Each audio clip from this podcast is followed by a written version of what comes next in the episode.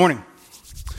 Uh, we're talking about the resurrection today. You're like, Easter was last week. Yeah, I think we can talk about it two weeks in a row. It's okay. All right. So um, we're talking. We're going to fully go into the resurrection and what resurrected life actually looks like, and what does it mean for you? Because if we're honest with ourselves, I am much more comfortable dealing with a uh, cross-centered Christianity than I am a resurrection centered Christianity. I can understand personal sacrifice. I can understand Jesus uh, saving someone, people. Like, I would give my life for my kids.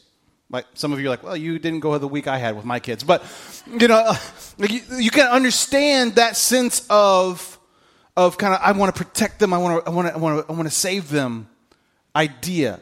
But the resurrection, we have like I don't I don't have a frame of reference to say, I'm back. You know, like, yeah, you thought you had me with the whole death thing, but no, no, no, no, no. I'm back. I have victory over that. I can defeat all of that. That is, that's hard to wrap our brains around. And so this morning, I really want to step into uh, what that means because I feel like, well, I know that we're missing out on a lot. Well, the point. if we're only centered on a death centered Christianity instead of a resurrection centered Christianity. And so if you've ever asked yourself, maybe this doesn't feel, Jesus as a product doesn't feel like he fixed me. He doesn't feel like he, he did, I was sold this bill of goods and I came to church and it didn't, didn't pay off. And you kind of feel gypped by church. It's okay to think that. Your pastor thinks that every once in a while. Okay? Let's just get that out in the open. Um, you know, you feel feel like, what, the heck? This, thing, this lever's not working. I prayed and it didn't come up all apples, and I didn't win my thing. And I, I make fun of it, but in reality, those those apples of praying and thinking about are pretty important. But when we do that, we, we base it off of what I did and what I provided and how I prayed and how I acted and how I did all these things. And really, that's kind of a death centered Christianity and not a resurrection centered Christianity. Because I had nothing to do with the resurrection. Did you have anything to do with the resurrection? We, there's nothing that we could have done, nothing that we were a part of, nothing that we could have been good enough or bad enough or uh, awesome enough or gifted enough or rich enough or talented enough to do any part of the resurrection, of Jesus defeating death and defeating all sin for all time, past, present, and future. That had nothing to do with us. That was all Jesus, all time. And I, I have a story of kind of imitation. Um, the idea of faith in Jesus and, and understanding the cross and understanding, have kind of a faith of death in Christianity is kind of an imitation of what all that Christianity can be when we have a faith of the re- based on the resurrection. When I was a sophomore in high school, uh, I went to uh, Oakland and San Francisco. My youth pastor was crazy. He took 16 uh, students, one of them being Jared Hauser, to work in an inner city mission in San Francisco for a week. Um, my youth pastor was an amazingly crazy guy. My dad uh, had my mother and this guy on uh, staff at the same time. My dad recounts that time period in his life is I was just pulling back reins because I had two crazy staff members all the time. Like they were just he was go getter. But uh, Calvin was a little bit nuts. He also worked a side job as a contractor because uh, he worked part time at the church. And uh, through all of these uh, things, he acts, actually, and all youth pastors probably have the same story of they got high on a youth trip. Um, at some point, right? So he is doing the contracting in the freezer room for the the uh, for the, the mission, and he's got all the glue that's holding up these these wall panels up.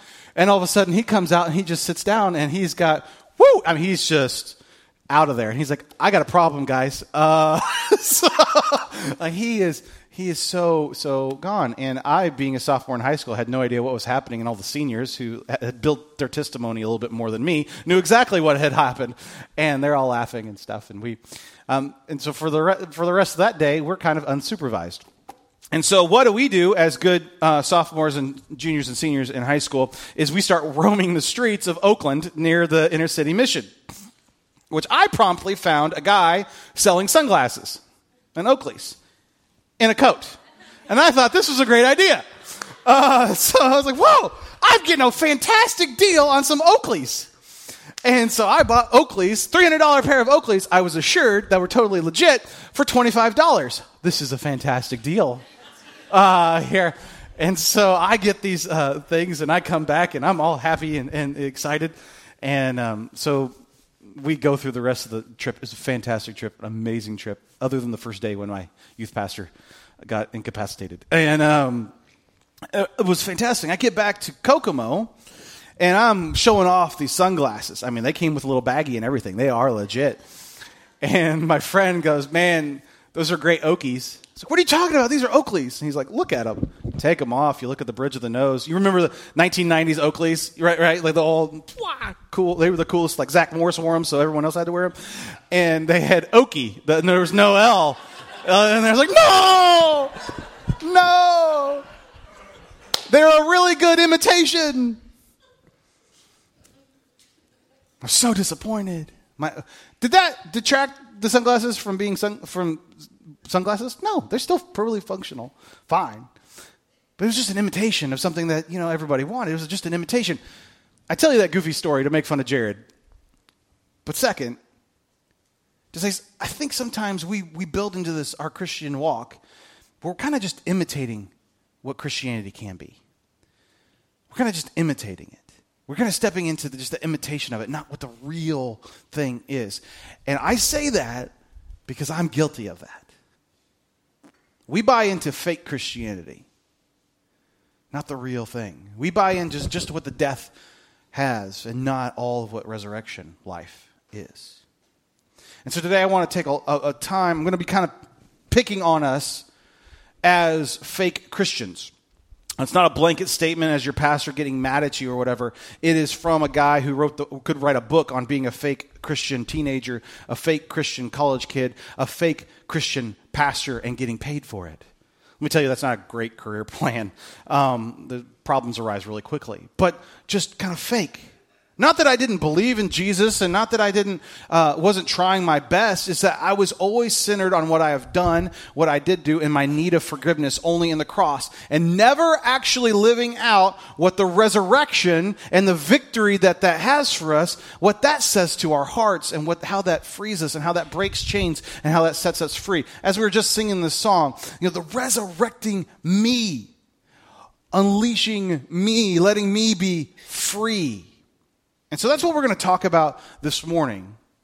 Is how does that look and what does that mean for us? A couple things I need to define before we get uh, too far down that trail is what was the cross? In no way, shape, or form am I demeaning the cross by saying a, a theology of death. The cross is vital, important, and has to happen. It has to. It is the moment in which all eternity is changed. The problem is that's only one part in a two part story, okay?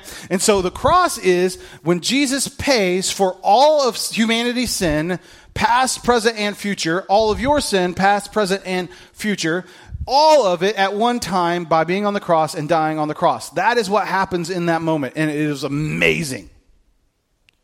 But what the resurrection is, is when Jesus has victory over all sin, past, present, and future all of your sin, past, present, and future. For all sin, for all time, has victory over it. You see the difference?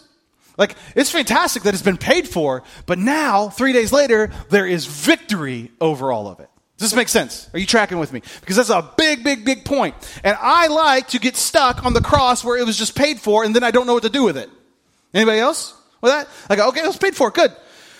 But I still live in a lifestyle that kind of, I, I, the shame of, oh man, I put Jesus on the cross comes over and, and, and wrecks my heart. The shame of that kind of, of all the stuff I've done, the, the stupid stuff I did when I was six years old, the shame comes, that, that, that record starts playing in my head again. I'm the only one, right, that, that does that, right? Um, see, if you're trapped in a cycle of shame and confusion and apprehension, you are focused in on what you have done wrong not the victory that Jesus has had. When you get focused in on that, that, that cycle of shame and confusion and apprehension, you're focusing all on you.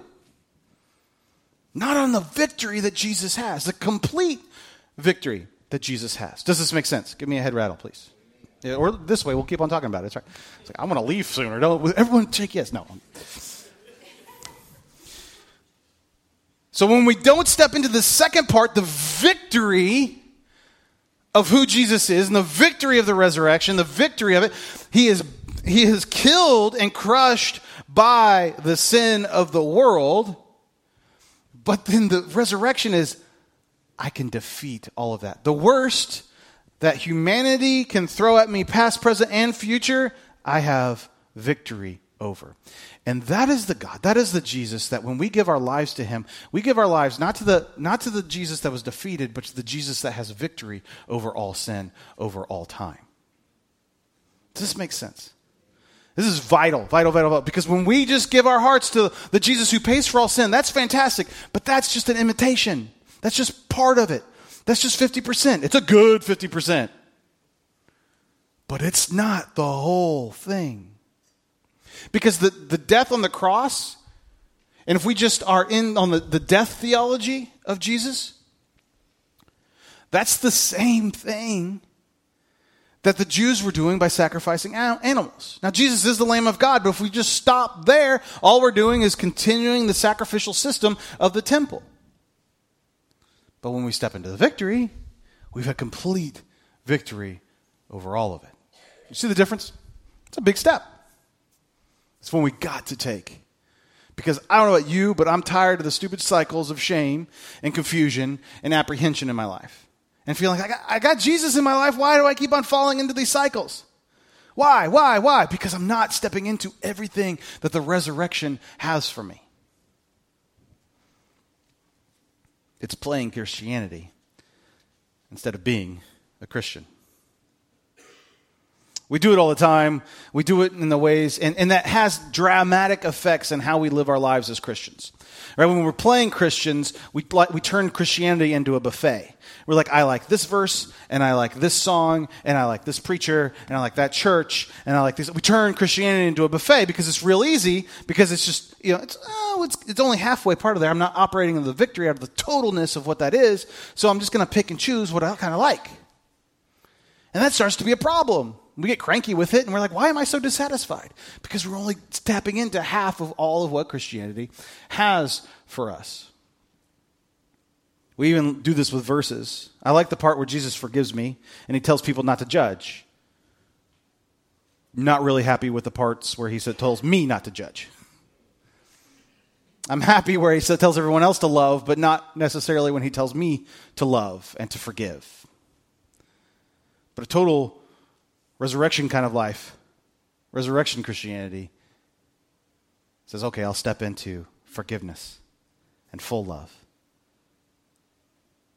I'll let God take a hold over my tongue to remove all gossip. Those are big steps and big changes. This morning, um, the scripture I want to talk about is in John chapter 21. John chapter 21, uh, verse 15. Uh, you can look that up on your phone using a YouVersion app. You can use Bible in front of you if you don't have one today. Um, if you don't have a Bible at all, please take one of those Bibles with you this morning. That's totally fine with us. If you have six collecting dust at home, please don't take one of our Bibles to collect dust with it. Um, uh, so, um, John chapter 21. Also on YouVersion, if you use the U YouVersion app on your phone, um, each week we have the notes for the sermons put in there as well. It's under the events tab on YouVersion. Um, so you can share those with your friends very easily. Some of you take notes really quickly and you go, oh, I wish I had more of these notes. Um, it's all in the app, and you don't even have to write it out. You can just push the send button. So there you go. Um, John chapter 21. When they had finished eating, Jesus said to Simon Peter, Simon, son of John, do you love me more than these? Yes, Lord, he said. You know that I love you. Jesus said, Feed my lambs. All right, I got to set the setting. I got a little ahead of myself. Apologize. Peter is uh, pretty much the lead disciple. He is the, probably the oldest of the disciples, uh, maybe the biggest of the disciples, just by his career choices and what they usually relied on him for. Um, But Peter is the best at playing Christian. He's the best at playing follower. He's always trying to say the right thing. He's the first to talk and thinking that, you know, he's the kid in class that raises their hand and like, uh, and, and, gives you the answer. And you're like, yeah, that's okay. Um, good, Johnny. You tried hard, right? Like that's Peter. He's always doing that. And so he's the best at playing Christian or not, disciple. And so he's always doing this, always doing this, always doing this. And what happens is in, um, before Jesus is crucified, Peter denies Jesus three times. And he, when he denies him, he doesn't just say, like, um, who are you talking about? Um, he says, I don't know the man. I don't know Jesus. This is a guy, and Peter, who has followed him around doing everything, eaten every meal with him, took every step with him, you know, walked through every dust storm and swam in every pond, did everything with him for the last three years. And when approached, because it was very difficult at this time, he says, I don't, I don't know the guy. And so Peter's dealing with this cycle of shame. And he's de- dealing with all this stuff in his head. Like, how, where, where am I going to be? Who am I going to be? What's this look like? All these guys are looking for me for leadership, and all I want to do is run away because I think I'm going to get killed next. So that's the moment. So, what his infinite leadership and total, like we all can identify with uh, Peter, probably all of us guys even more, because his reaction to life got really hard was, let's go fishing. Right? I'm going to go fishing, I'm going to go drown some worms. I don't think Peter really cares if they catch anything at night. I don't think he cares. He's just like, ah, let's, let's go do this. And I've, I've, been there. Like, yeah, there's a bobber in the water. We're gonna. There's nothing on the hook, but I just want to be away from everybody else, right? Um, that's what Peter's doing. He takes all the guys fishing. So when they had finished eating, and uh, there's a story with that if you want to read earlier part of John 21, it's really cool. But when they had finished eating, Jesus said to Simon Peter, Simon, son of John, do you love me more than these? Yes, Lord, he said. You know that I love you. Jesus said, Feed my lambs. And again, Jesus said, Simon, son of John, do you love me? He answered, Yes, Lord, you know that I love you. And Jesus said, Take care of my sheep. The third time he said to him, Simon, son of John, do you love me? Peter was hurt because Jesus had asked him a third time, Do you love me? He said, Lord, you know all things. You know that I love you. Jesus said, Feed my sheep. Very truly, I tell you, when you were younger, you dressed yourself and went where you wanted, but when you're old, you will stretch out your hands, and someone else will dress you and lead you where you do not want to go. Jesus said to this to indicate the kind of death in which Peter would glorify God. Then he said to them, said to him, Follow me. Peter turned and saw the disciple from whom Jesus loved and was following. And this was the one who had leaned back against Jesus at the supper and had said, Lord, who is going to betray you? When Peter saw him, he asked, what about him? Jesus answered, If I want to, him to remain alive until I return, what is that to you? You must follow me. See, Peter is stuck in this cycle. He's still in the shame. Jesus is trying to actively restore him in these moments. Follow me, Peter. Do you love me? Feed my sheep. Do you love me? And Peter's going, but, but, but what about that guy? What about him? I've had that same reaction. God's tried to tell me to do something. I'm like, but what about him? He's more messed up than I am. Jesus' reaction is, worry about yourself. Don't worry about him. Follow me. Peter's response to the resurrection, to the cross, and to the resurrection, all in a whole, is, I think, this the same thing that we probably focus in on um, sometimes when we get maybe realize we've been living lies, when we've been uh, acting, got some junk in our lives, when we've messed up, when we've got pasts, when we've got hiccups, when we've got whatever those look like for you, um, the same cycle kind of happens. Uh, that happens to Peter. If the first thing is shame. Can you imagine the shame that Peter's uh, feeling? I messed up. I had my chance to stand with Jesus, and what I did was I denied him three times. And so this is happening a couple weeks after the resurrection, this, this conversation that, that Peter and Jesus are having. But can you imagine the, the shame cycle that he's on? It'd be like a CD on skip. You denied, I don't know the man, I don't know the man, I don't know the man, I don't know the man, I don't know the man. We have a, um, a CD. We actually have a CD player in our in our van, but we have a CD that's stuck. It's Jake and the Neverland Pirates, and um, and and Lucy absolutely loves it. She gets in our van again, again, again, again, again. So we have to play it, but there's one spot every single time that the thing, and it's just it's loud and annoying and drives you absolutely insane, and you can't change the, the number on the thing fast enough because because it's stuck. We have shame stuff in our lives that plays in our head that's loud and annoying, and we just let it go in our heads. You denied the man. You denied the man. You denied the man. You did this. You're not good enough. You're not good enough. You're a failure. You're a failure. You're a failure. We just let that. And nobody even reaches the stinking thing to slap it to make it move anymore. We get stuck. Just as Peter was stuck in the shame cycle. This is something that, that tries to come up every every once in a while. I, I have moments where there is something dumb I did when I was seven years old that will pop in my head as a 36 year old. And I'm like, oh, I'm such a loser. You guys can laugh at me. That's true, a true story. But you guys do the same thinking thing. Something years and years and years ago happened. You're like, oh, no one even knows, cares. If you went to that person to apologize, like, what are you talking about? That's where I got that scar. Oh, you know, like they don't even know. But we live this life of shame. Second thing we do is Peter is struggling with is confusion. What do I do now? Where do I go now? What do I what do I even try at this time? Where do I lead these guys? He's just mired in confusion. And some of us, when we deal with our our, our shame, we go through this idea of what steps am I supposed to take? What job am I supposed to have? How am I supposed to get here? It's just an all confusing mess. Peter is stuck right in the middle of that huge, confusing mess. And then finally, there's this feeling in the cycle of apprehension. This will Jesus accept me? Will I be accepted? Will I be cared for? Am I too far gone? What do I do now? Where do I go? Will Jesus trust me? These are all the things I can imagine. All the disciples. Um, this is one of my favorite prayer uh, exercises. Is I sit as I in my mind I sit around a fireplace or a fire with the disciples all around, and, and Jesus is there eating this fish um, that they had just caught. In my mind, that's this is what I do as a prayer thing. And what is Jesus saying? Because what he does say is, "Do you love me? Follow me. Do you love me? Feed my sheep, follow me. It's that simple. Peter comes up with all kinds of excuses.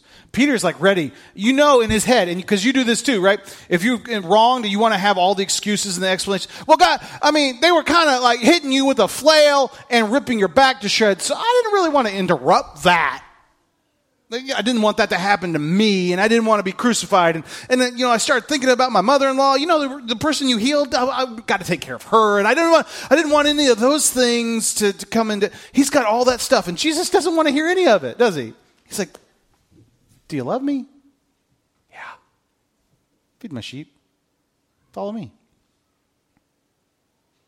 Isn't that beautiful?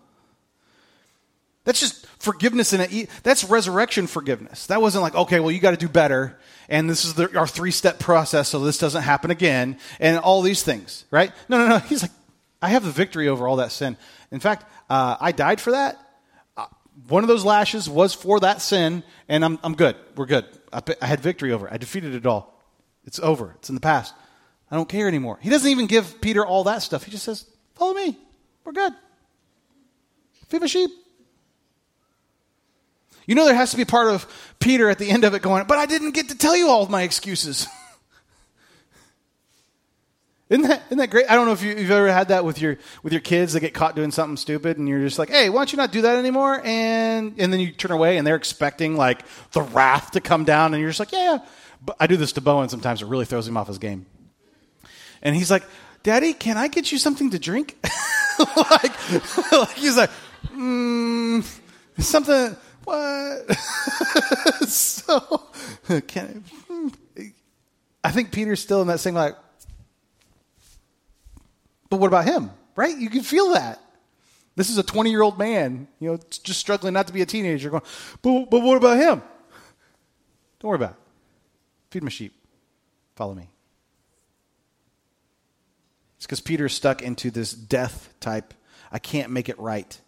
There's no sacrifices that I can make it right. There's no lambs I can slaughter. There's no bull I can slaughter to ever make it right of my complete rejection of you, Jesus, in your hour of need. There's nothing that can make it right except the resurrection. Jesus saying, I have victory over all of it. I have defeated past, present, and future. And Peter, when you screw up in the, in the future, I got that too. That's the beauty of this. How does Jesus respond? He responds with clarity. He responds with clarity. Peter wants to muddy it all up, and Jesus says, Feed my lambs, follow me. He responds with clarity.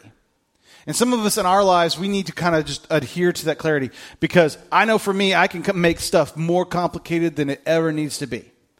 Um, if you ever work on a project with Kevin DeHoff and Perry Ackerman, they can make a project way more complicated than ever was. I mean, I look at it like the hammer needs to be put through the, the wood to the wall. And they're like, well, I mean, the flux capacitor could do this and make it more, and we could make it stronger with a titanium bolt, the lag bolt here, and do this. And that's how we're going to adhere you know the Lego to the other Lego. Uh, so, but that's what they do, and that's what that's what we do. And we do that with sin issues and like, I'll never do it again, and I'll do all this, this and I'm going to change my ways, and I'll give thousand dollars every every second to the poor, and if Lord, you only let me win the lottery, I'll take care of you know world hunger.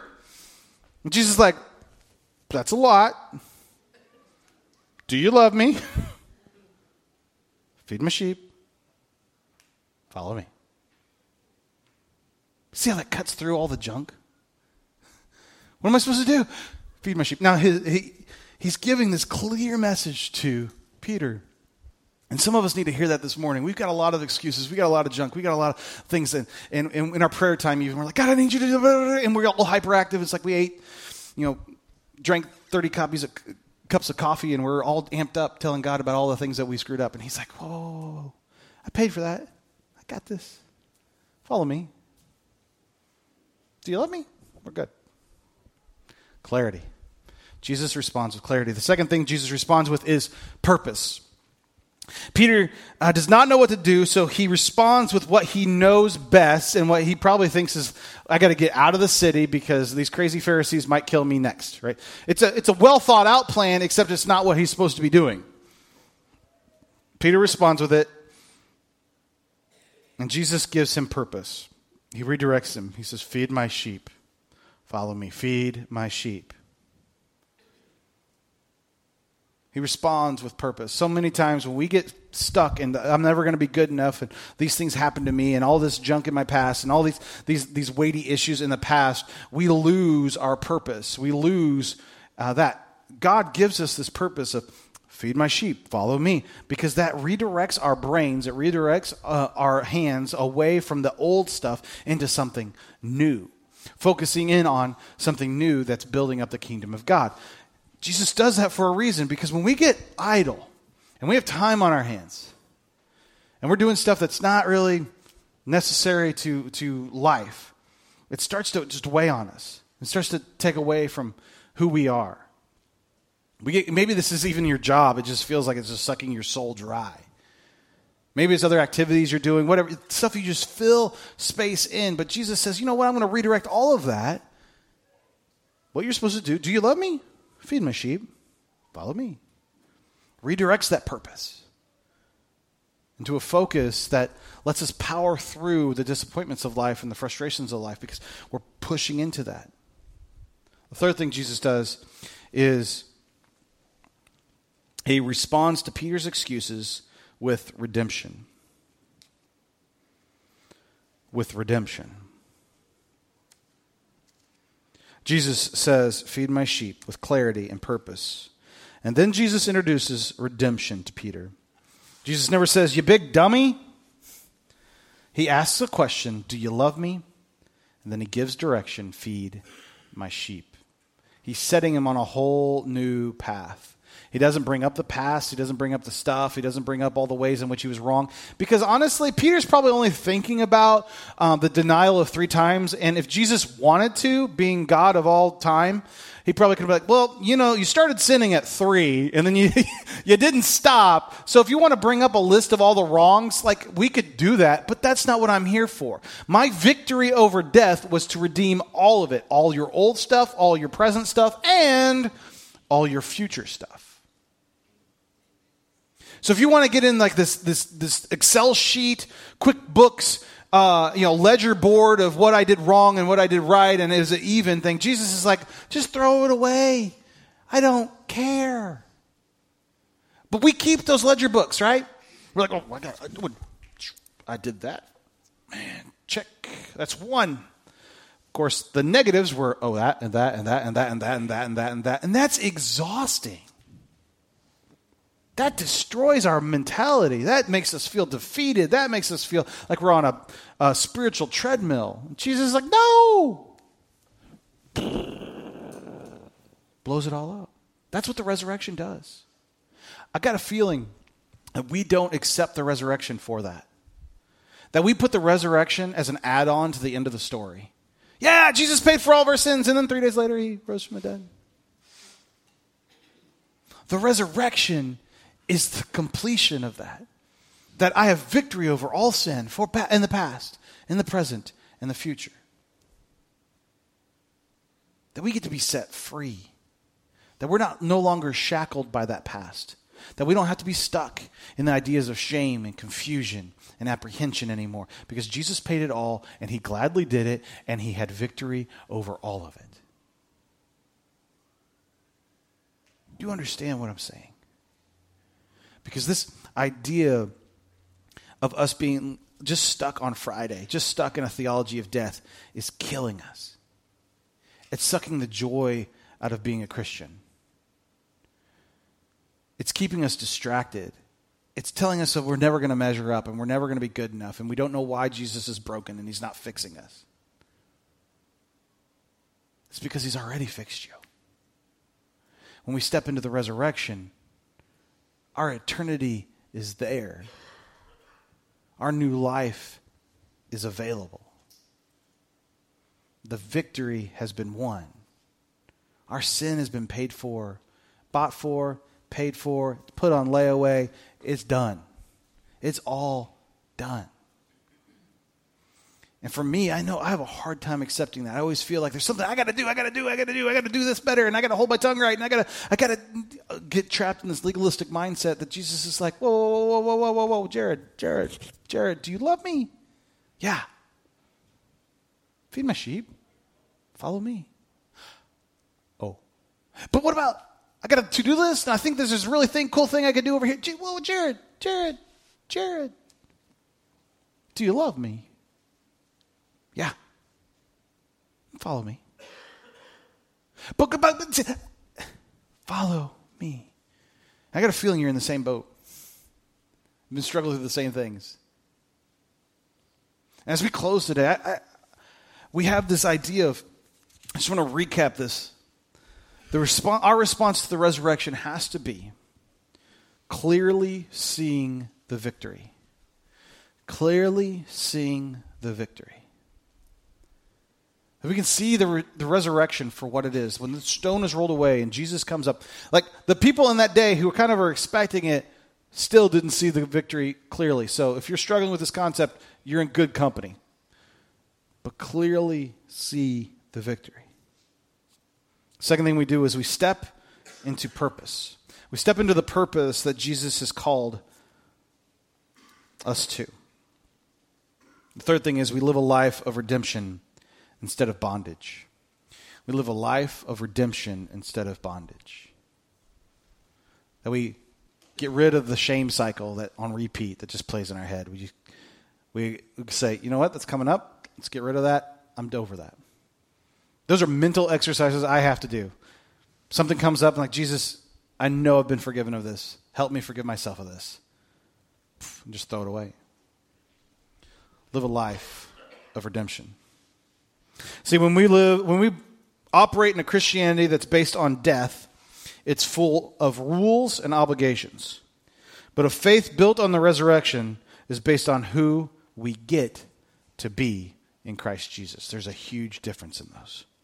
I want a faith that's built on who I get to be, on who God has ordained me to be, on who God has blessed me to be, on who God has uniquely crafted me to be. And He's clearly and uniquely crafted you to be as well. Let's pray. Jesus, I'm messy. And I've done some stupid things. Right now, I want to lay all that past at your feet. I want to lay all the confusion at your feet. I want to lay all the stress at your feet. I want to lay the apprehension at your feet. I want to lay the regret at your feet. I want to lay my wandering at your feet. And instead of being living a life just based off of all my ledger books plain and, and easy and are they, they equal, I don't, I don't want to care about keeping score anymore. I want to step into the victory that you have for me. God, I, I, I come before you this morning. I just ask you to take this weight off of our shoulders.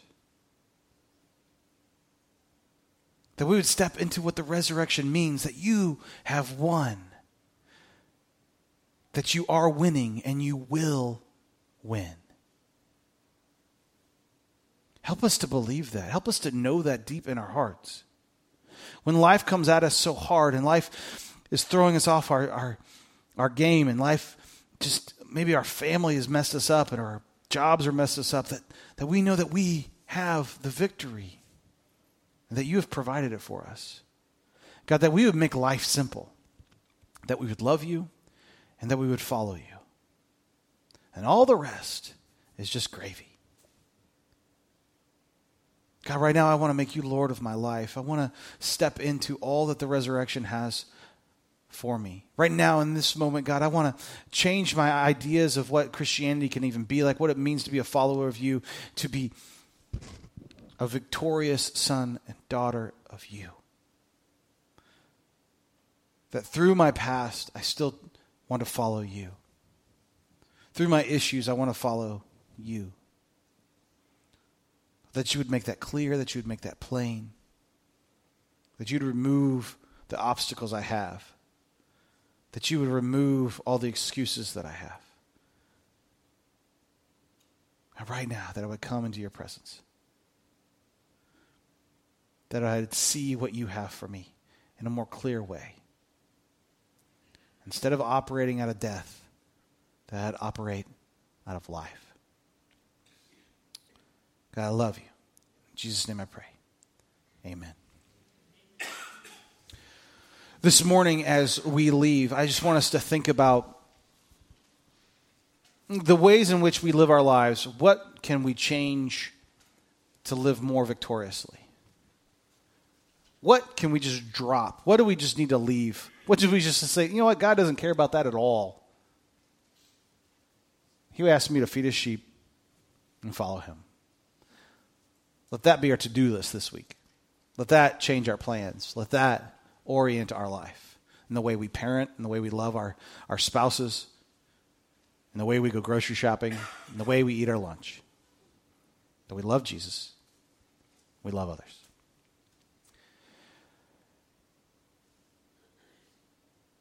I'm looking at the clock. Um, I want to dismiss us today. Um, but before that, I just wanted to say um, there was a funeral service yesterday for Colette. Um, many of you know her, many of you don't know her because she's been struggling with cancer for many years, and she moved to Arkansas for the last bit of her life. And so, if you're new to the church, you never got to meet her. Um, but Colette was a, a life that um, had its struggles, and she dealt with all kinds of interesting things. And the last time I ever saw her, um, we spoke about heavenly things and how scared she was and how she'd been baptized and how she believed in Jesus, but how scared she was because her past was so messy. And at the end of the day, I know Colette is in heaven because of the choices that she made to come, come to chase after Christ. But at the end of the day, if we get close to the end of our lives, I don't want us to, to be stuck on that idea am I in, am I out, am I in, am I out, am I in, am I out, am I in, am I out? I have this past, I have this stuff, I did this horrible thing. Jesus knows that, and He paid for it,